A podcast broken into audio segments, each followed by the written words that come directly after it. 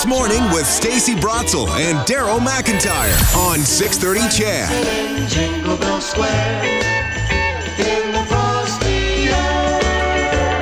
737 you're listening to this morning on 630 ched uh, i'm stacey brotzel uh, daryl mcintyre he is away taking a couple of weeks off enjoying his holidays and morley will be back with uh, sports and uh, more discussion and chat a little bit later but right now we're talking about baking and television. And I am obsessed with the Food Network. I know that uh, there's lots of discussions in many households about cutting the cable. I can't do that. Nope. I love my news.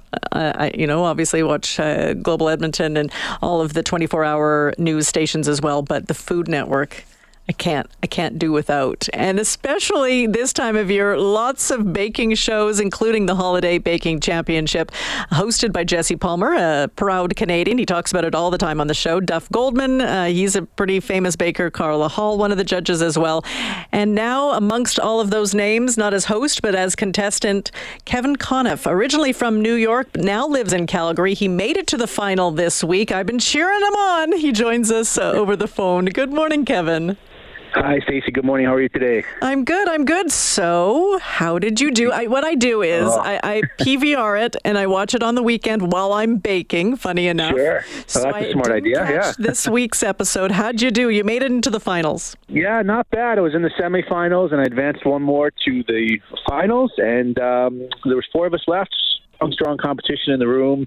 Uh, we had to put up a two-tiered cake with a train going through and some gnomes and stuff. Some of this stuff I've never done before. So, I mean, uh, Stacey, when's the last time you made a gnome out of chocolate? Like, probably never, right? So, Never. we were in the we were in the same boat, so it was quick.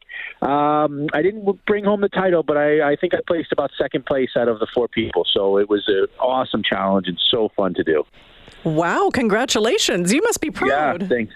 Yeah, I was really happy with it. There was a lot of uh, episodes that uh, were, were really tough. The competition was strong. Um, new kitchen, new environment, and um, lots of things. Jesse Palmer was constantly throwing curveballs at us left, right, and center, even with his silly dad jokes. I managed to get a couple, so I was pretty happy with that. I'm a dad myself. I have two young boys, so I was like, I'm gonna I'm gonna answer the dad jokes. Why not? Uh, Jesse Palmer loves his puns, doesn't he? Oh yeah, yeah.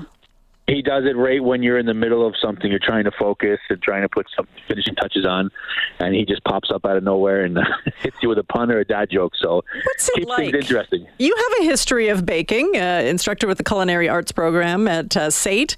Y- That's you've right. been doing this for a really long time, but you've never done it under that many lights in a foreign kitchen with all these cameras. Like, how many cameras are on you at at, at Oh, one time? there's tons. I mean, I try to block them out, but there there's quite a few. There's you might have four or five on your station and a few floating around and it depends on what's happening. You might be cruising along and everything's great, nobody's watching you, and you drop one egg, and then you have you know the paparazzis come out of nowhere. so uh, it's pretty intense, you know. Um, yeah, it's it's very different. Foreign kitchen, outside of your comfort zone. Uh, it's fast paced. Like if they say 90 minutes, it's 90 minutes. And trying to make a cake in 90 minutes or a cinnamon bun in 90 minutes, it's not easy. And you're racing against um, 11 other competitors that know what they're doing. So you just don't want to be the weakest link to go home. That was my plan.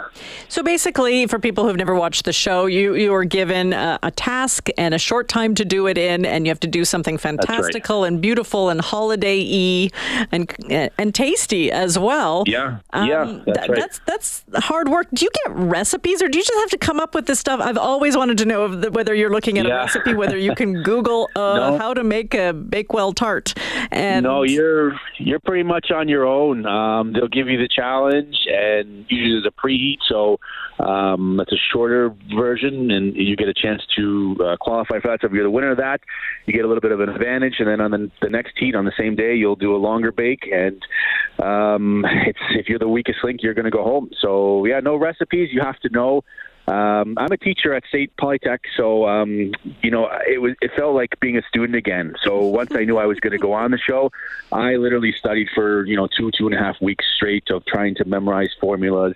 With baking and pastry, generally when you have a formula, if you know how to make an ice cream or a cinnamon bun, you can move your flavors inside and out. So I was watching shows, I was reading textbooks, I had everything spread out. Um, my kids were like, "What are you doing?" I said, "I'm studying. This is a very important job here." So, um, yeah, no recipes. You've got to wing it because you don't know what they're going to say. They could say make a cream puff. They could say make a cinnamon bun. And once you have that general formula down, then you can move your flavors in and out. And then at the last minute, Jesse will come in and say, make a add ginger or add this, and you go, oh man, it's last second. I had my plan already done, but that's part of it. That's the excitement of the show. Is, is trying to keep you on your toes and trying to make something that looks really good and obviously tastes very good. So um, if you have the taste and the look, it's generally a home run. What are some of the secrets behind one of these reality TV shows? Something that really surprised you that you can pass along to our listeners? Uh, give I us a can't say too much, but a good one. Um, time. You. There's no clock. This this particular challenge. There's no uh, time. Uh, you, you don't have a clock in there. Some of the ones on Food Network and uh, Netflix, you'll see a clock always on on camera. But this one, there's no clock, so you can get lost in the time. Oh. Um, one of my security blankets that I've had since uh, many years is I wear a, a wristwatch. Not that many people wear wristwatches, so they made me take that off, and I was like, "Oh no, I don't know what time it is. No windows, no time." So you could get lost and be your your your hardest uh, competition where you're. You know, you've got all of a sudden five minutes left, and you've got nothing done. So, um, You're not that's the given timers thing. at your station, so how do you know if you want to put you know a cake in the oven for a half an hour? You don't have a half an hour timer. So you can do that. You can do a timer on your station for you know how long things bake. But the overall competition, I mean, when you're busy and you're stressed out and you're running around in a foreign kitchen trying to find the sprinkles or the sugar, do you know what 90 minutes feels like or an hour and a half feels like or five? So are you ahead? Are you behind? Uh, in most kitchens, professional kitchens, that's what you're checking all day long: is are you on time? Are you late? Are you are you this? Are you that? Or how much how much time do you have left? You know. Um, so that was probably the hardest thing to judge the timing um, under the pressure because there's so many distractions and it's hard to do. Oh, I bet. I can only imagine. Um, it it's a big deal, isn't it? This show. You know, it's it's an American show, some big Yeah, names yeah. on it. How, how do you how do you leverage that, Kevin? Do you get you Um, go to SAIT and say, "Can I have a raise?" Or you, you do have some side gigs gotta, as you well. know what? That's a that's a good idea. When I go in today, I'm going to tell my boss you said that. um, you know, yeah, it's just kind of something fun I wanted to do. Um, the people at SAIT are really excited about it. Uh, The students, we watched it with a couple of my classes. Um, uh, like you said, a lot a lot of people don't have cable, but a lot of people actually pick up cable. I was flattered just to watch this show. So it's super exciting. Uh, it just brings a big awareness to the to the um, uh, the bakery items.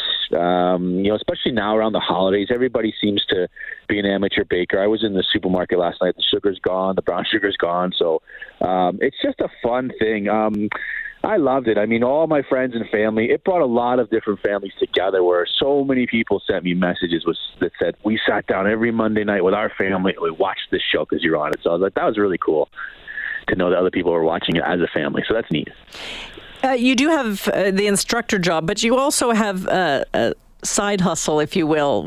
Tell us about Yes. that and how we can taste some of the stuff that you Yeah, absolutely. Well, that's my New York in me. You know, I, I grew up in around New York City and uh, moved to Canada about 18, 19 years ago, and this is home for me in Canada. Um, working at SAIT, um, but I've always been, entre- been entrepreneurial, and so I decided to come up with a chocolate business. Uh, it's called Sweet Sweet Bella Chocolates, and the way it started was um, I was looking for a product that is shippable, shelf stable for six months, maybe or more.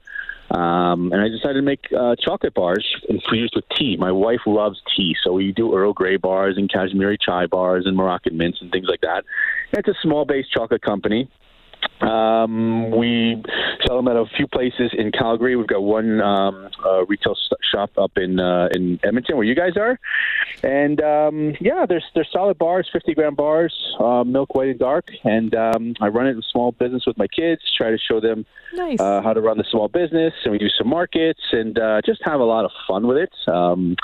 And I think you know, chocolate should be fun. If you make a mistake, you can always eat it, so no big deal, right? I like the way you think, Kevin. So, where can you get them here in Edmonton? Do you know the store offhand? Yes, uh, Angel McDermott has a, a hair studio. Actually, a friend of mine that has a hair studio. It's on um, uh, 3320 16th Street Northwest up in Edmonton. So that's our first retail location there. Uh, she's got a ton of chocolates. I said, why not go get your hair cut on the, around the holidays, have a chocolate bar. I think she might even give you a glass of wine. So uh, it's a great little shop. Yes. I love that. Well, I'm sure now with this uh, newfound fame, you'll be able to uh, get it into more stores. They'll be uh, clamoring for it. Thanks, Kevin, Yeah, for your time. absolutely. I appreciate You're very it. welcome. Thank you very much, Stacey. Have a great day. And congratulations. You did a great job. You did Canada proud. Thank you. Thank you. That was Ken, uh, Kevin Conniff, a Calgarian who made it to the finals of the Holiday Baking Championship down in the States. And of course, you can catch all of the episodes if you have cut your cable uh, on the Food Network on Stack TV, that streaming service.